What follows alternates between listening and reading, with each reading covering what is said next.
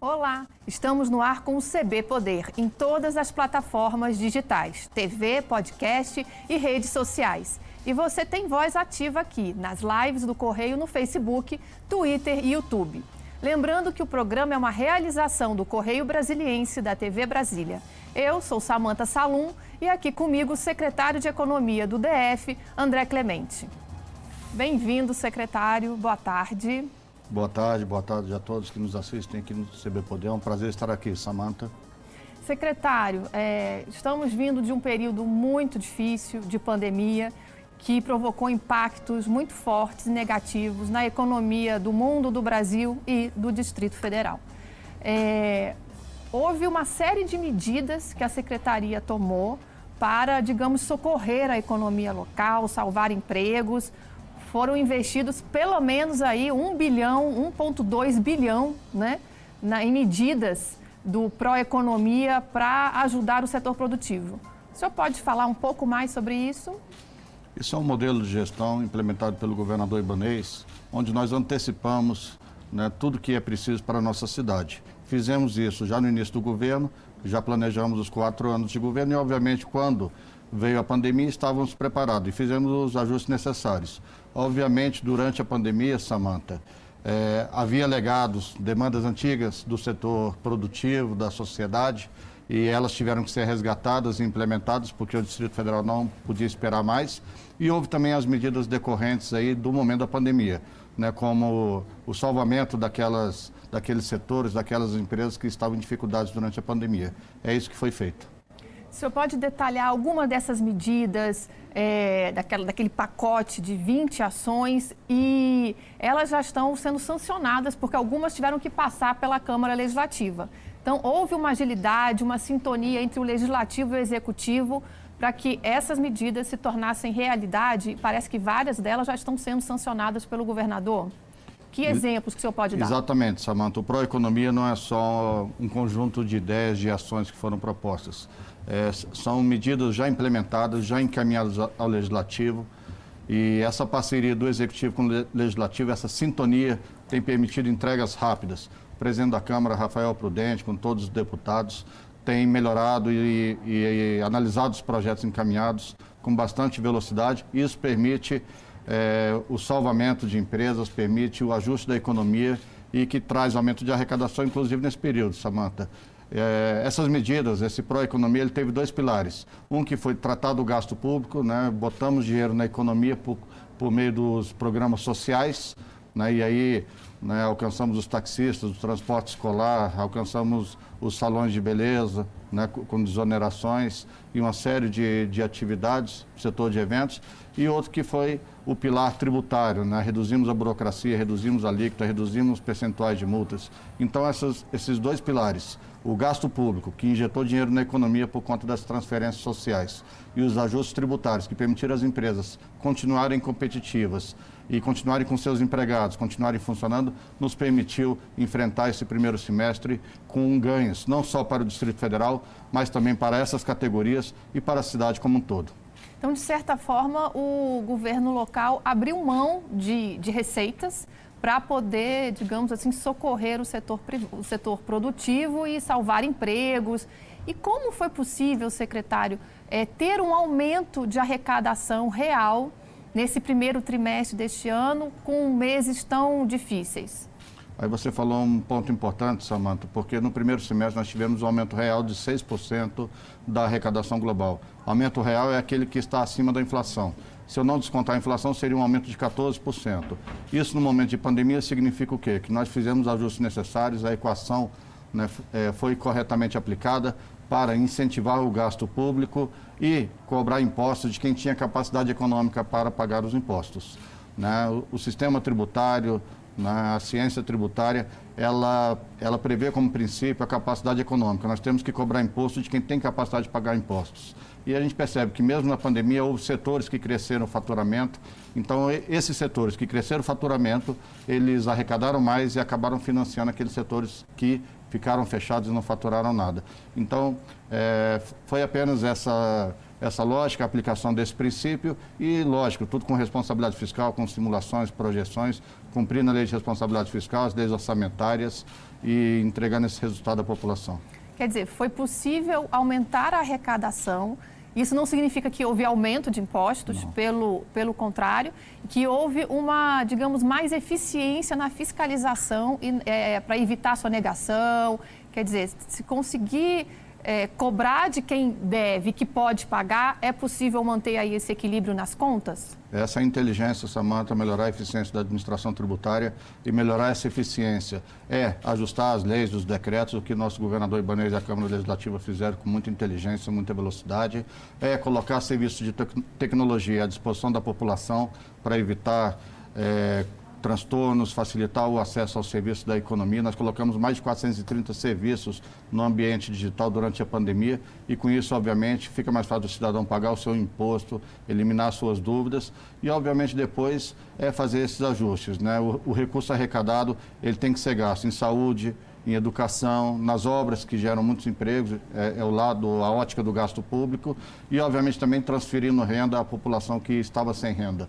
Quando nós fizemos os auxílios emergenciais para os taxistas, o prato cheio, né, e aqui vai um abraço à secretária de Desenvolvimento Social, primeira-dama Maiar, que tem feito um belíssimo trabalho à frente das pastas sociais.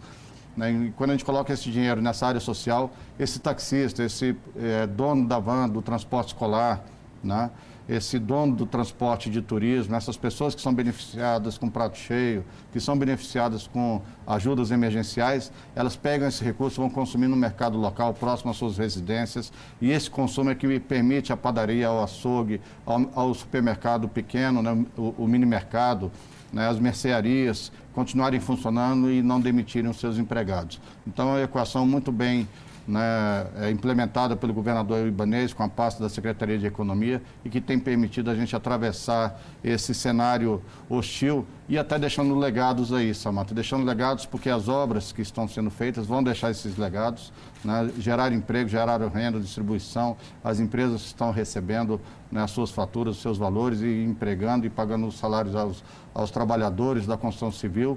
Né? Então, tudo isso vai deixar um legado, um legado na saúde, com as obras que foram entregues, um legado na economia, com os ajustes na legislação que foram feitos, reduções de alíquotas, reduções de multas arbitrárias e abusivas que estavam aí há muito tempo. Então, tudo isso deixa uma nova realidade econômica para o Distrito Federal. É importante que o senhor é, deu exemplos, né? Porque o contribuinte, ele quer saber, ele gosta de saber para onde vai o dinheiro dos impostos que ele está pagando, né? Então, essa é a importância de se pagar o I P T U, o I P V A, é, porque esses recursos estão indo para isso que o senhor acabou de, de, de exemplificar, né? Obras, sim, programas de assistência social. É, Como que o, qual é a expectativa para o próximo ano? O que, que a gente pode esperar em termos de... Vai, vai, vai ser necessário é, é, algum reajuste de algum imposto? Qual é a previsão de I P T U e I P V A? A Câmara Legislativa acabou de aprovar a L D O, né, para dois mil e vinte e dois. O que, que temos aí de, de cenário para dois mil e vinte e dois em termos de arrecadação de impostos? O governo do Distrito Federal, na, conduzido pelo governador Ibanez, ele não aceita aumento de impostos. É, o que há, às vezes, são atualizações de bases, né, por conta da valorização de um imóvel, mas isso não é aumento de imposto, a gente não aumenta a alíquota de imposto. Então, nós estamos avançando muito, Samanta, é, no retorno à carga tributária, ao que era antes no Distrito Federal. Nos últimos anos, aí, antes do nosso governo, houve muito aumento de alíquotas, aumento de impostos, e estamos, aos, aos poucos, retornando essa carga tributária, para que o Distrito Federal continue sendo competitivo. Obviamente, a pandemia nos fez assim caminhar um pouco mais lento, mas mesmo assim é, fizemos reduções de impostos. O setor de eventos demandava há muito tempo uma alíquota mais justa, que os permitissem é, fazer eventos, contratar cultura, né, expandir a cultura para o Distrito Federal. E no meio da pandemia reduzimos a alíquota de cinco por cento para dois por cento. É uma redução muito grande e o setor está muito animado. Há várias programações culturais, programações de eventos e com responsabilidade por conta da crise sanitária. Nós temos certeza que essas atividades já estão voltando e vão voltar mais forte do que antes. Então, é... a expectativa é a melhor possível. Obviamente, a gente não faz essa análise, Samanta, só dentro do governo. Nós ouvimos muito o setor produtivo, o setor agropecuário, o setor de indústria, o setor imobiliário, o setor atacadista, o varejo.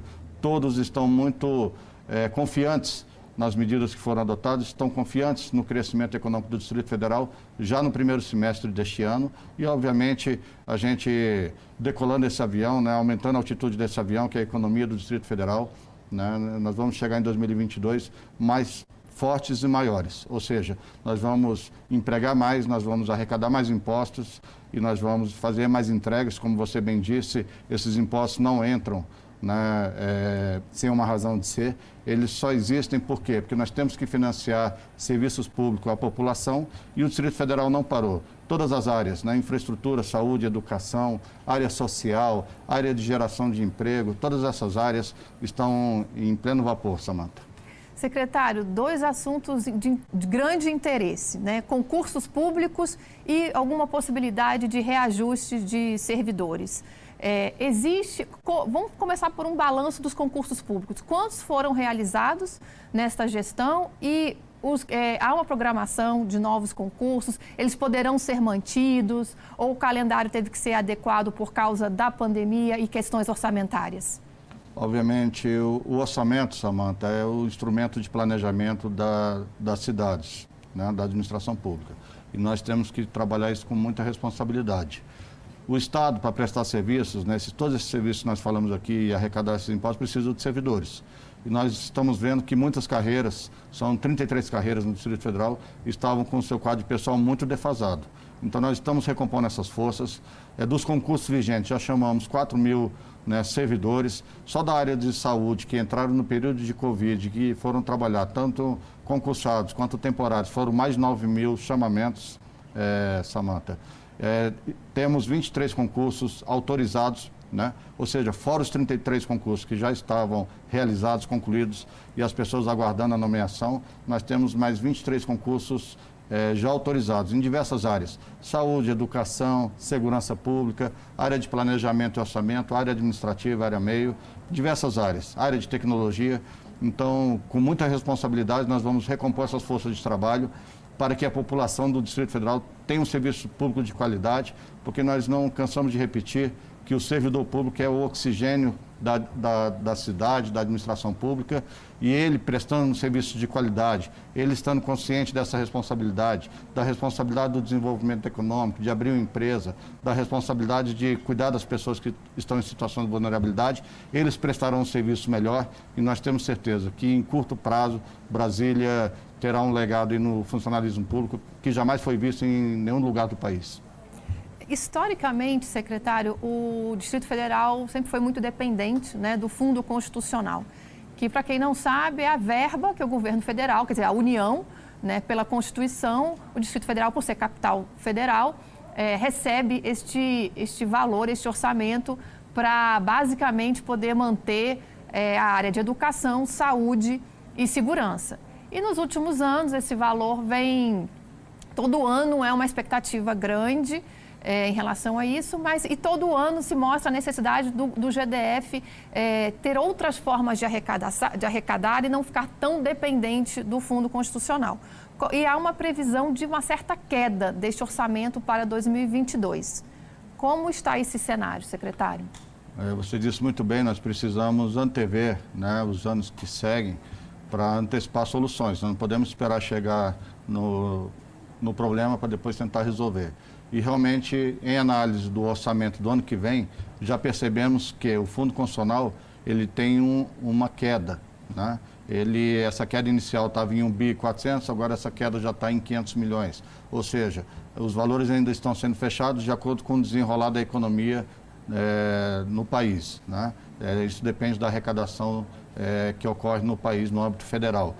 Agora, obviamente, nós não podemos ficar parados, estamos é, investindo aqui em melhorias, estamos arrecadando mais. Nosso orçamento, em que pese ter essa queda no ano que vem, Samanta, de aproximadamente hoje em quinhentos milhões por conta do Fundo Constitucional, ele está aumentando em um bilhão por conta de crescimento de arrecadação local.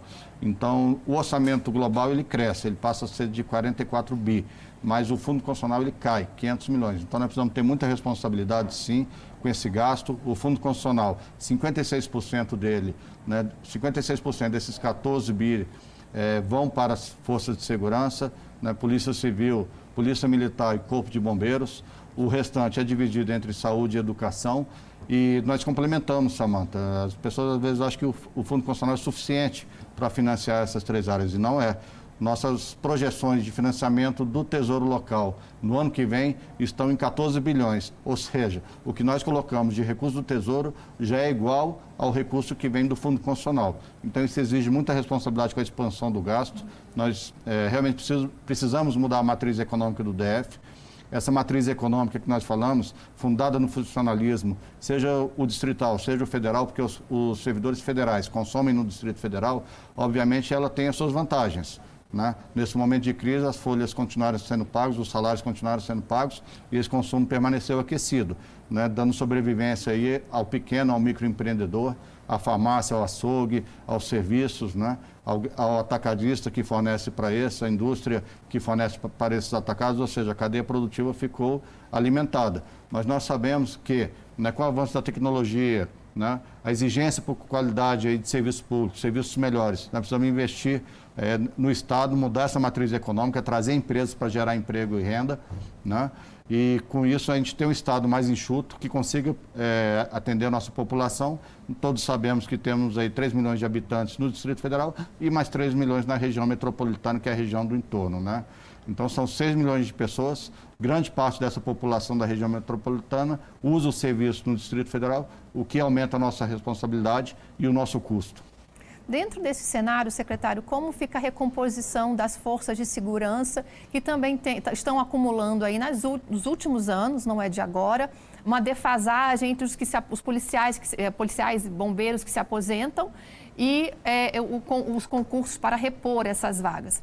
Como, tá, o, como fica esse cenário de recomposição da, da, das forças de segurança no D F nesse próximo ano?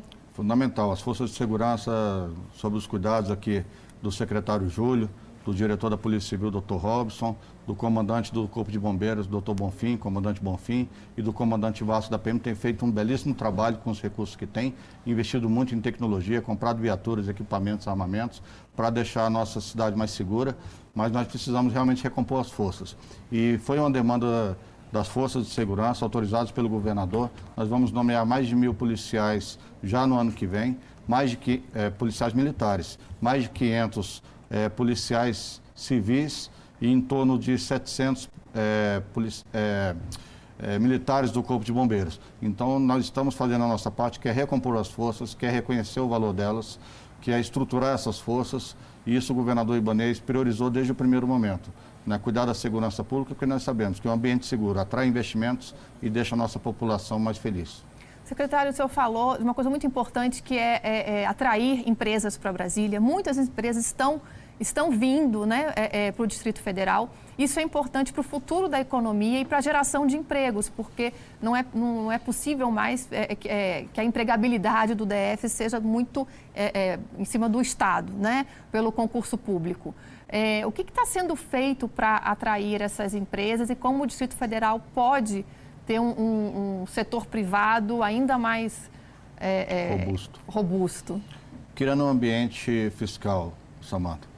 É, já no primeiro momento do governo, preparamos isso na transição, já entramos fazendo, criamos leis e decretos que dão competitividade ao Distrito Federal. O que é competitividade? Não é guerra fiscal, não é confrontar os estados vizinhos, os demais estados. É usar aquela legislação que permite que façamos ajustes na, na carga tributária e incentivar que venham indústrias, atacados, e-commerces, é, atacados, essas empresas, Samanta, tem empresas que... É, no estabelecimento só gera trezentos, quatrocentos empregos. Então, isso muda a realidade da cidade. No momento da pandemia, em dois mil e vinte e um, nós tivemos quatorze grandes investimentos no Distrito Federal, né? É, ou empresas que já estavam, ou novas empresas. Então, é, essas empresas vieram num momento muito difícil para o Distrito Federal. Obrigada. O C B Poder vai para um rápido intervalo e, na volta, seguimos com a nossa entrevista com o secretário André Clemente.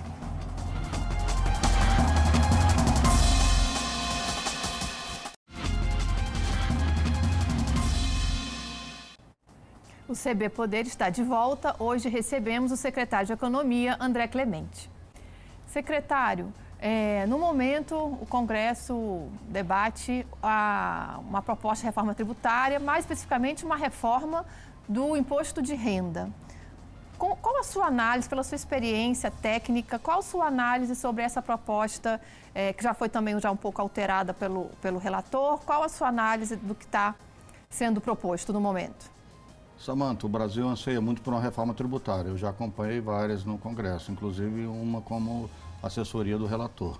E percebo que eh, nós não temos o cenário na, favorável para a aprovação de uma reforma tributária. Eu não chamaria de uma reforma tributária.